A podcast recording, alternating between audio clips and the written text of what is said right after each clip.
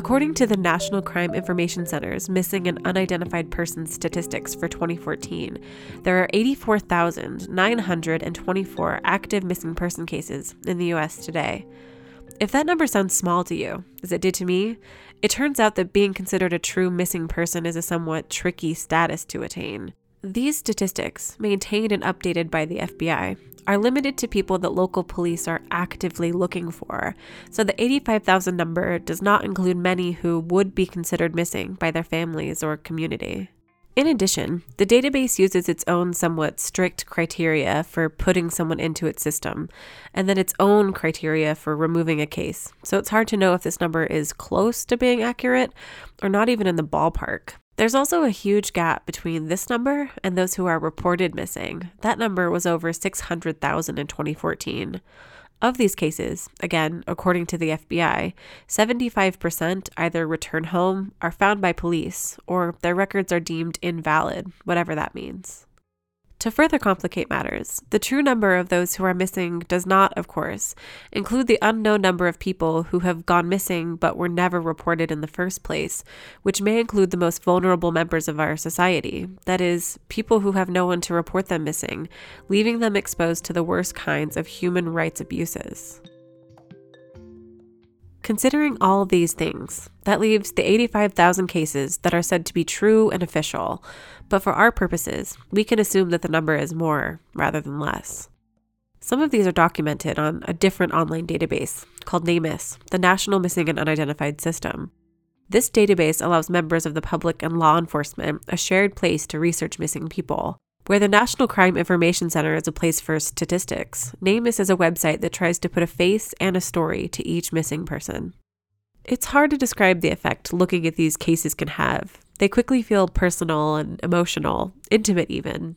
You can, as some have, use the database to compare missing persons cases to unidentified bodies by looking at pictures of corpses they have on the site. Some brave web sleuths have even found matches solving missing persons cases. My name is Jordan. I guess you could say that I'm the type of person that would frequent NamUs, something one might call a little morbid. This fascination with true crime mysteries is one I have always shared with my closest friend, Daniel. When we met as college students in Los Angeles, we bonded by obsessively watching true crime, especially TV shows like Forensic Files and 48 Hours. These shows detailed infuriating mysteries, we would rehash the story again and again, coming up with clues, developing theories. We were popcorn eating armchair sleuths of the laziest order. Little has changed on that front. We're older, have college degrees, had various jobs, both as English teachers and writers. We're not official investigative journalists or detectives, but what we always come back to is the story.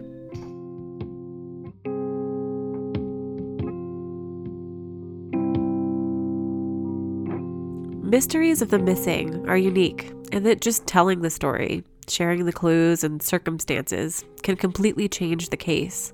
There's the feeling to these stories that there is something else out there to know. If only someone was looking, talking, or even thinking about the story. That's where we hope this podcast comes in. Many missing persons cases are cold cases, meaning that all investigative leads are spent, time has passed, they are open cases, unsolved. Thin Air is a podcast devoted to warming these cold cases again. We hope to do this by reconstructing the missing person's narrative, telling the story of their lives and the day they went missing. We will break down the circumstances of their last known whereabouts, questioning the major pieces of evidence. Our narratives will explore theories for where the missing person could be now and what could have happened to them. Each episode will be dedicated to a different missing persons case and will be released every other week, available on iTunes and our SoundCloud. Links are at our website, thinairpodcast.com. On our site, you'll find much more information about us, the cases we discuss, and links to our Patreon page. On this, our first episode of Thin Air, Daniel tells the story of Charlie Allen Jr., a college senior who was last seen running into the cold Massachusetts woods early one October morning in 2007. 22 year old Charlie Allen Jr. was last seen at 3 a.m. on October 12, 2007, crawling through the second story window of Jean Boudreau's Massachusetts home. He was shirtless, shoeless, and wearing only running pants. Charlie was looking for his friend Mason, who lived some 30 minutes away in a different part of town. Boudreau told Charlie that Mason didn't live there, so he politely excused himself, backed out the window, and jumped down from the second story overhang. Then he ran off into the snowy woods bordering her house. That was the last confirmed sighting of Charlie Allen Jr.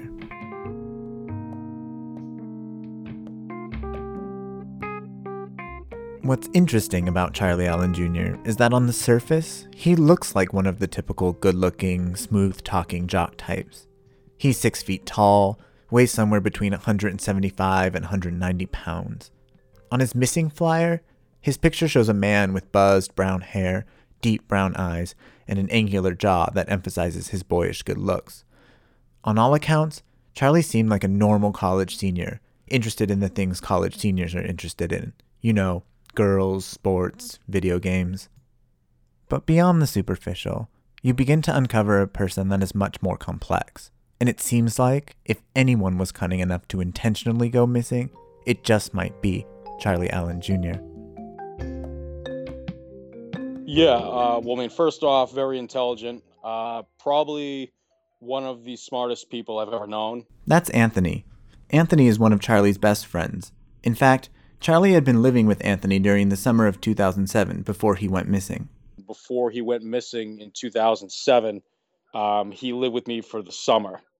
Uh, I think it was from probably from like July till September.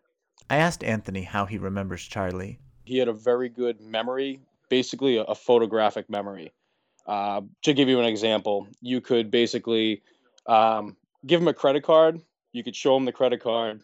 He would look at the credit card number and maybe give him I don't know 15 or 20 seconds. He'd recite it in his head, and then he would just remember it.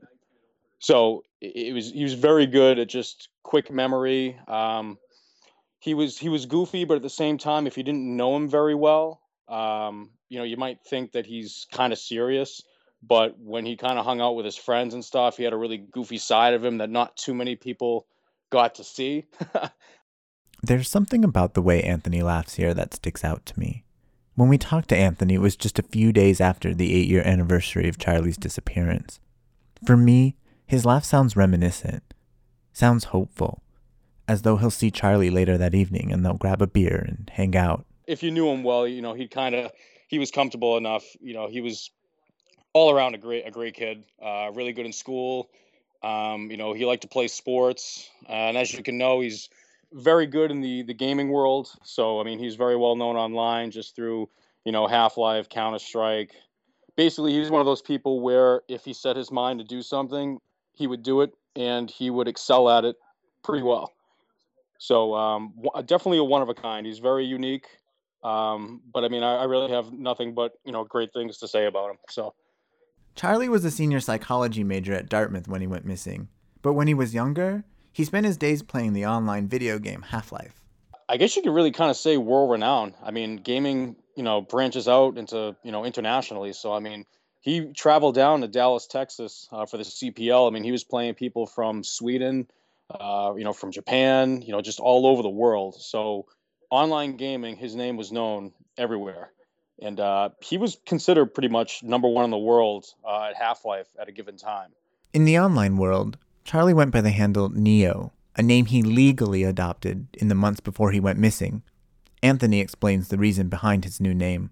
He was heavily involved in tennis, uh, and he kept saying, you know, he wanted to become a professional tennis player, and you know, he didn't really care for the name Charlie Allen, so you know, he needed to have like a better name, you know, so when he's on TV and he was famous, he would just have like, you know, like kind of like a I don't know, a unique name, I guess you could say. I kind of figured, you know, that was probably the name he would use. He didn't really say that. But just one day I was in my room because we were kind of living together and he stopped by and he's just like, yeah, um, just want to let you know, uh, I went to the, um, I went down to the place and I, uh, I changed my name. I'm like, what? He's like, yeah. He's like, the girl actually laughed at me when I did it. but, uh, I changed my name and he just, he didn't say it. He just gave me his license and I, I looked at it and it read Neo Babson Maximus.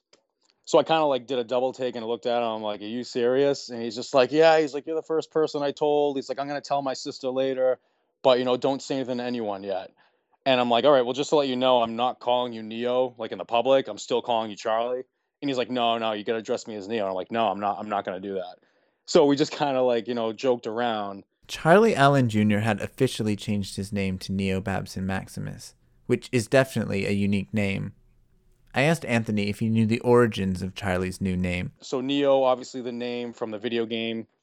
Babson, uh, I, I, believe that's from his family name, uh, the heritage, whatnot. If you go back in his family, I think Babson uh, is a name within his family. I don't know the, the exact details, uh, but Maximus, uh, his favorite character from any movie, uh, the movie Gladiator, Maximus, he he liked that name, so he kind of you know try to combine all three names together. One of the patterns that I noticed while investigating this case is the consistency with which Charlie Allen Jr. invests himself into some facet of his life. Maybe it's because this is something I find myself doing. Maybe we all do it. We have an idea, we obsess over it, and we focus on it so much that we forget about everything else. We get tunnel vision. At a young age for Charlie, his obsession was video games, competing in professional tournaments, and dedicating his every waking hour to mastering them. After high school, during college, he became obsessed with tennis. Tennis became his new half life, his new obsession. We found a clip of Charlie on YouTube at the Cyber Athletes Professional League tournament in Dallas, Texas. There's no date of when the video took place, but it was uploaded to YouTube on October 18, 2007, just days after he went missing. In the video, he freestyle raps, but the part I was interested in was at the beginning. When I get addicted to it, that's when I start to understand it. That's, like my lesson I've learned game. If you want to get good at something, get addicted to it. Oh, yeah. It's kind of hard to hear in the clip, but Charlie says, quote, when I get addicted to it, that's when I start to understand it. That's like my lesson I've learned in gaming. If you want to get good at something, get addicted to it. Charlie entered into tennis with the same ferocity he had entered into competitive gaming with, that same focus and dedication. However, Charlie had a secret that not too many people knew about. It was a secret he was able to hide from all but those who were closest to him. You could tell, I mean, like just even through high school, like I mean, it, it was common. People knew about it. They knew that he had bipolar. They knew like, you know, he was always taking his medication, but you could just you know, he you could tell when he had like his ups and downs but pretty much he was always normal. Like it wasn't like this person that was like Jekyll and Hyde and like, you know, one moment they're this, one moment they're that. He was like 95 or maybe even higher than that percent of the time he was just normal. I mean, and if and if he had his downs, he hit it pretty well. But if you knew him, you could kind of tell. Um, but it wasn't like this person where like everybody knew like oh you know he's kind of weird. Like everybody knew him, and some people didn't even know that that that stuff was going on behind the scenes. According to all accounts, Charlie had been taking medication to deal with his bipolar disorder, which is probably why he was able to hide it from so many people for so long. However, in the months leading up to his disappearance, Charlie stopped taking his medication and started exhibiting eccentric and rash behavior, as well as a new interest in Scientology, specifically their anti psychological views. Anthony explains. He really got involved with, I don't know if you know too much about like the Tom Cruise, the Scientology and whatnot. He was like he was all about that. I mean, he would explain it to me and just he would just say like, yeah, you know, the the whole Scientology thing. He's like, you don't need medication. It's all a placebo effect. You know, it just when people take medication, they think that it's helping them, but in reality, it's just they're tricking themselves. It's a you know, it's just a waste of money. You don't need it. It's not natural.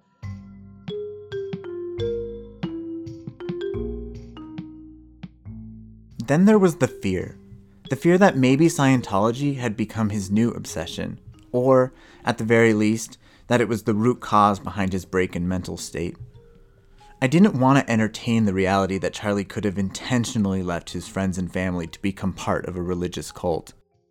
I tried to get permission to speak with the lead investigator on this case to see if they ever considered this as a possible lead, but I could never reach anyone for comment. With that thought residing in the back of my mind, Anthony continues and he just kind of explained that to me and his sleeping pattern i forgot where he got this from but it was really weird. And i and i think this impacted his overall mind process because he was probably lacking sleep. He wouldn't sleep like normal people. He would say during the day because this was the summer he would you know maybe take a nap from i don't know like just say 12 o'clock in the afternoon till 2 then he would go play tennis or he would do whatever he's going to do, and then maybe he'd come back around five o'clock. He'd take like a half an hour nap. Then maybe he'd be up for two hours. Then maybe he would take another hour or two hour nap. And basically, every three or four hours, he would take a nap anywhere from a half an hour to two hours. And that's what he would do.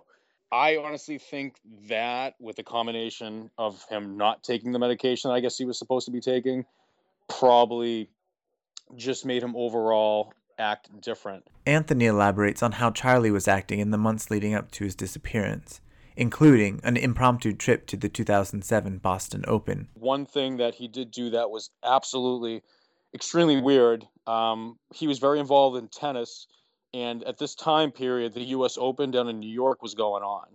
He actually um, just said, "Hey, you want to go to it?" I'm like, "Dude, it already started. We don't have tickets." He's like, "Yeah." He's like, "But uh, you know, I really want to go." I'm like, "Well, I would go if we planned it out." And the next day, you know, because we, you know, he kind of was staying with me. We, you know, he might crash on the couch or whatnot.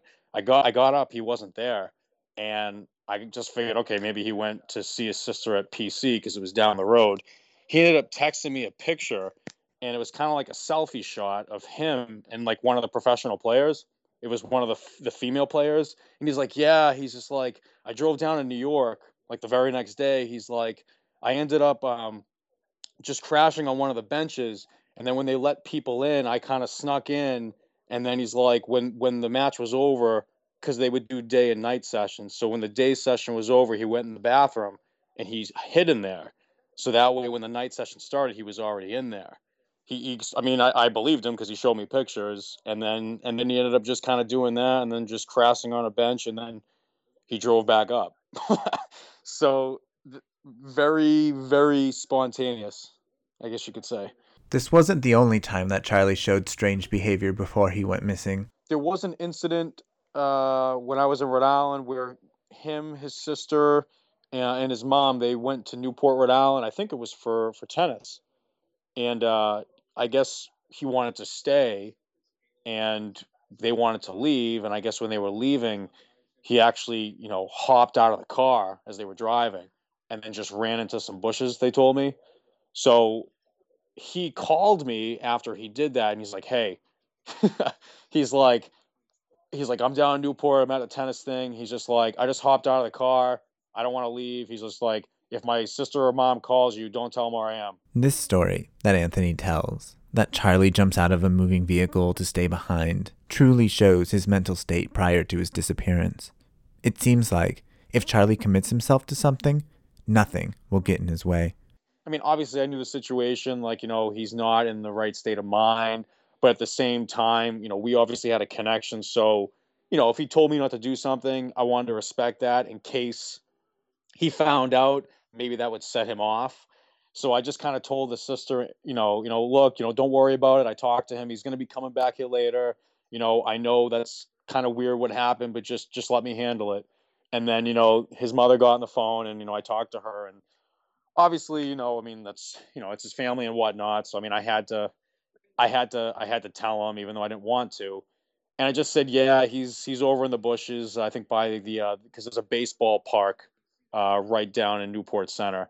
So anyway, I, I, remember him calling my phone. I didn't have it on me, but he left me a voicemail, and he just these aren't the exact words, but basically he said something along the lines of, "Hey, I just want to let you know um, I'm pretty mad that you told them where I was, and uh, when I become a tennis when I become a professional tennis player." I was going to buy you a Viper, but now I'm not. Bye. And then he hung up on me. so I remember him saying that, and I just laughed and then I saved the message and played it for him the next time I saw him. But then I don't I don't have it. I wish I still did. This impulsive behavior continued until the day of his disappearance, October 11, 2007. Charlie was supposed to have lunch with his father. Instead, the two spoke briefly on the phone, and Charlie played tennis with his friend Mason on the UMass Dartmouth campus where they both attended school. The two had dinner together at the cafeteria, and at one point during their meal, Charlie reached over the table, grabbed a slice of pizza off Mason's plate, and began eating it. When Charlie was confronted, he said that he thought it was his pizza. They laughed about it then, but now, now it seems like foreshadowing. Mason and Charlie left each other with the agreement that they were going to meet up at 8 o'clock to go to a party.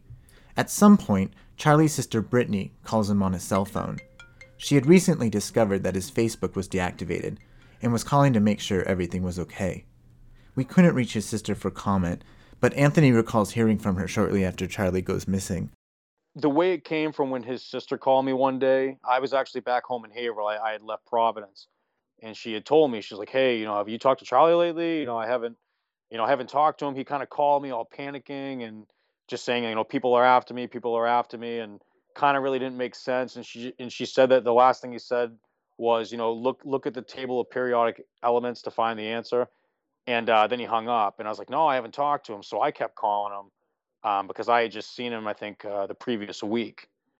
We found footage of an interview Charlie's sister Brittany gave a local news station. In the interview, which also includes audio of her father, she describes the last time she talked to her brother. This is 22 year old Neo Babson Maximus, a UMass Dartmouth senior. On October 11th, Neo's family suspected things were getting worse. His sister, Brittany, called Neo because Neo's Facebook account was suddenly deleted. He just seemed a little confused, you know, when I called him and asked him why he deleted it. Um, he wasn't making that much sense. He just thought someone was after him. We actually abruptly ended the conversation. I think he hung up on me or or something, and his phone was turned off after that. When did you realize Charlie was missing? You know, basically when that occurred on October 11th, um, you know, we, we were concerned, but we thought he'd turn up, you know, the next day. According to accounts from Brittany, Charlie's tone immediately shifted to panic after hearing about his Facebook. Charlie told her that he had sent some emails, that some important people were after him. He also told her that all the answers could be found in or under depending on the account, the periodic table of elements. And that was it.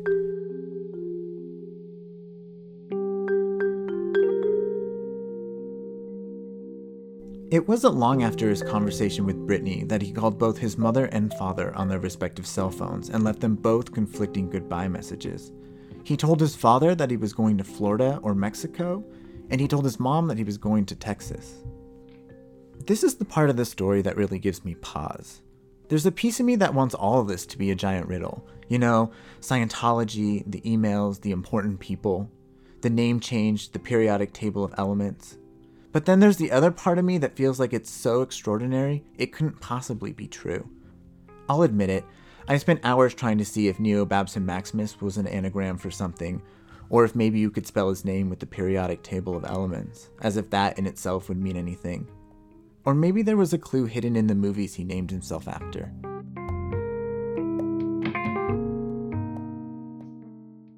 I'm not a professional journalist or detective, and I don't have a lot of resources available to me. I did what I felt was obvious. I went to Facebook. I searched his names. I found two exact matches for a Neo Babson Maximus first, middle, and last. One is a profile from Mexico, and another appears to be a teenage boy, and they both look nothing like Charlie. The profiles seem to be real people too, so I messaged them. I wanted to know if that was their real name, or if they had ever heard of a Neo Babson Maximus. I'm still waiting for my reply. Next, I went to Spokeo.com. It's like the white pages of the internet, except you have to pay for information. I signed up for it and I searched for Neo Babson Maximus, and there was one search result for a Neo Maximus in Norwalk, Connecticut. I called the number. It was disconnected. It seemed unlikely, though, that Charlie would intentionally go missing yet still use a name that everybody knew about, especially if he's as genius as everyone says he is. Still, it nagged at me. It still nags at me today. I have no explanation for any of this. Charlie never met Mason that night. He stopped answering his phone. All of his calls went to voicemail. Then, around 2 a.m. that morning, Charlie climbed through the second story window of Jean Boudreau's home. She was sleeping in her bedroom when he opened the window, and he told her that he was looking for his friend Mason. Startled, she told him that Mason didn't live there, so he politely excused himself, backed out the window, jumped down from the second story overhang, and ran off into the woods by Jean Boudreau's home. This is the last confirmed sighting.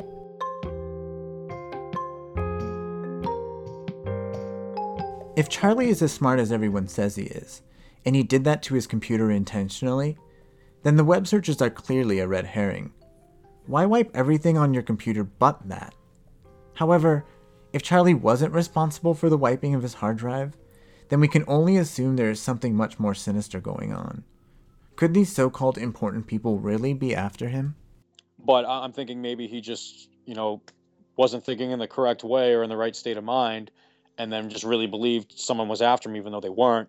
Uh, and the whole computer thing, I mean, if this was planned and he wanted to do this, I mean, he, he could easily. I mean, it's just it's not hard to do. I mean, you just you you wipe your hard drive. I mean, you just reformat it, or you just you know completely wipe it. So if it was planned, I mean, same thing with Facebook. People are like, oh, his Facebook was disabled. I mean, that's that's not hard to do whatsoever.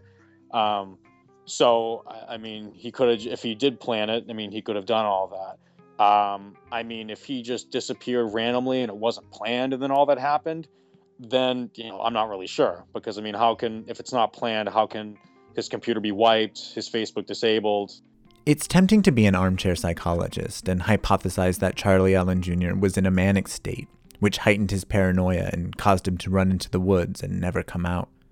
But two major searches have been conducted in the four mile radius around his final confirmed sighting, and they both have turned up nothing no body, no bones, nothing. In fact, Charlie's cell phone, charger, and wallet have never been found. Neither the cell phone nor wallet have been used since October 11th, 2007, the day he went missing.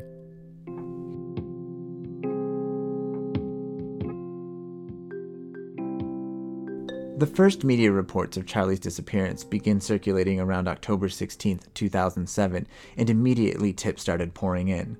However, the only credible tip, and I use the word credible loosely here, comes from a truck driver who reported seeing a barefoot and shirtless white male flagging down another truck driver.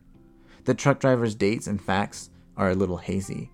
And, like that, the case too goes hazy. You hear a lot about it where he planned it and they think that he took off and, you know, he maybe hitchhiked and, you know, maybe went down somewhere. But I mean, this has gone around a lot more now publicly. So, I mean, I would think, you know, people have to like in other areas like be aware of this story. And I've heard that there's been some sightings of him. That's right. After two years, a sighting. It was December of 2009. Stephen Kelly and his family were living in New Bedford, Massachusetts, some seven miles from the UMass Dartmouth campus, when they get a knock on their door around four in the morning. Stephen answers the door and sees an unidentified white male standing in front of him, who he describes as being underdressed for the cold December weather. The man asks him if he knows how to get to the SMU campus. SMU is what UMass Dartmouth used to be called prior to 1991. Confused, Stephen closes the door and calls the police. By the time the police arrive, the man was gone. It wasn't until a few days later, when Stephen stumbles upon the missing persons report for Charlie Allen Jr., that he makes the connection. Stephen Kelly insists that Charlie Allen Jr. was the man standing on his porch that morning in December of 2009.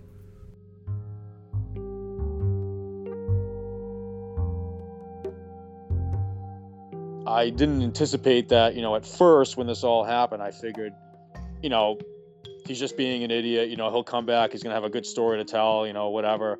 I didn't think, you know, that it was gonna evolve into all this, where it's, you know, eight years down the road, it's still the same situation. I mean, I, I, knowing him, like I, I'm, I'm, I feel confident that you know he's, you know, he's still out there. I mean, like I said, he was very smart. Even if he's not in the right state of mind, he's still very, very intelligent. So, I mean, I honestly, I mean, I have no idea what's going on, but I mean, I just feel like if he wanted to be found, he would. If he doesn't want to be found, then he won't.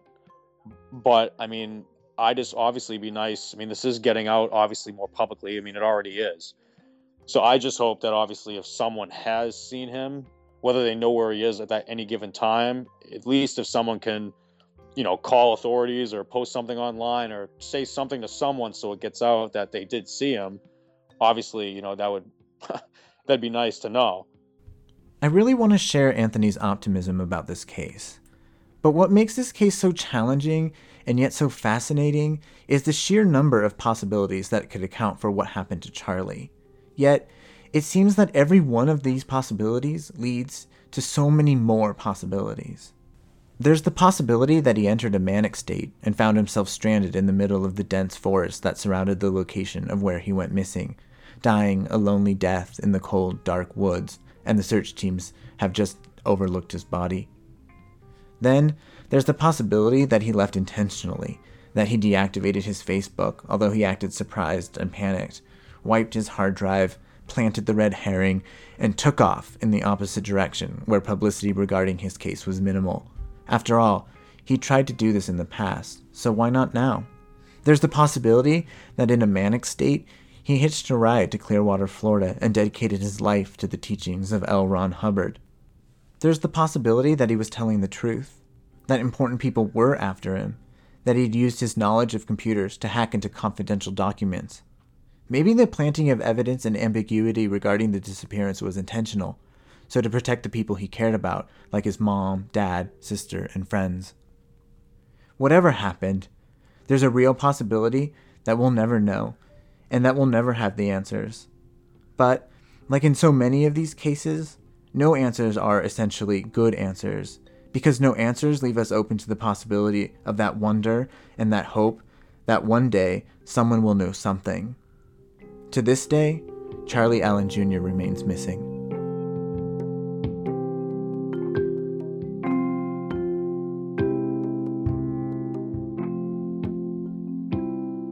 That was Daniel reporting on the disappearance of Charlie Allen Jr. For more information on the case, along with pictures and other information related to this story, please visit our website at thinairpodcast.com. And of course, if you have any information about this case, please contact Detective George Perry of Dartmouth Police. His contact information is on our website. On the next episode of Thin Air, and there and there were and there were more. I mean, there's more. When you start opening up their lives in Oregon, there's there's kids that went missing in Oregon, and then when they went to Arkansas, there's kids that went missing in Ar- you know um, they're serial killers, and I I don't have any doubt in my mind about that. A two part special as Jordan investigates a cold case from 1977, the disappearance of a young woman in Idaho in the midst of a custody battle turns into a story about family betrayal, satanic panic, kidnapping, and a convicted serial killer who calls our investigation a quote, mission impossible. Join us in two weeks. Today's episode was produced by myself, Jordan Sims, and myself, Daniel Calderon. Thank you to Anthony Costanzo for talking with us about the disappearance of his friend Charlie. Music today was provided by Blue Dot Sessions. You can check out their website at blue.sessions.bandcamp.com. For any questions or feedback, you can contact us at thinairpodcast at gmail.com. Thin Air Podcast is independently produced and financed. If you like what you hear and want to support this podcast so we can keep producing episodes, please visit our website at thinairpodcast.com for links to our Patreon page. Patreon is a website dedicated to supporting artists in their endeavors. It allows you to pledge a monthly amount towards supporting this podcast. With enough support, we could improve our overall quality, produce more episodes, hire staff, and eventually become a professionally produced podcast. That would be huge. Please visit our website. That address again is thinairpodcast.com. Click the donate button in the upper right hand for a link to our Patreon page. One more time, that's thinairpodcast.com. Thanks for listening.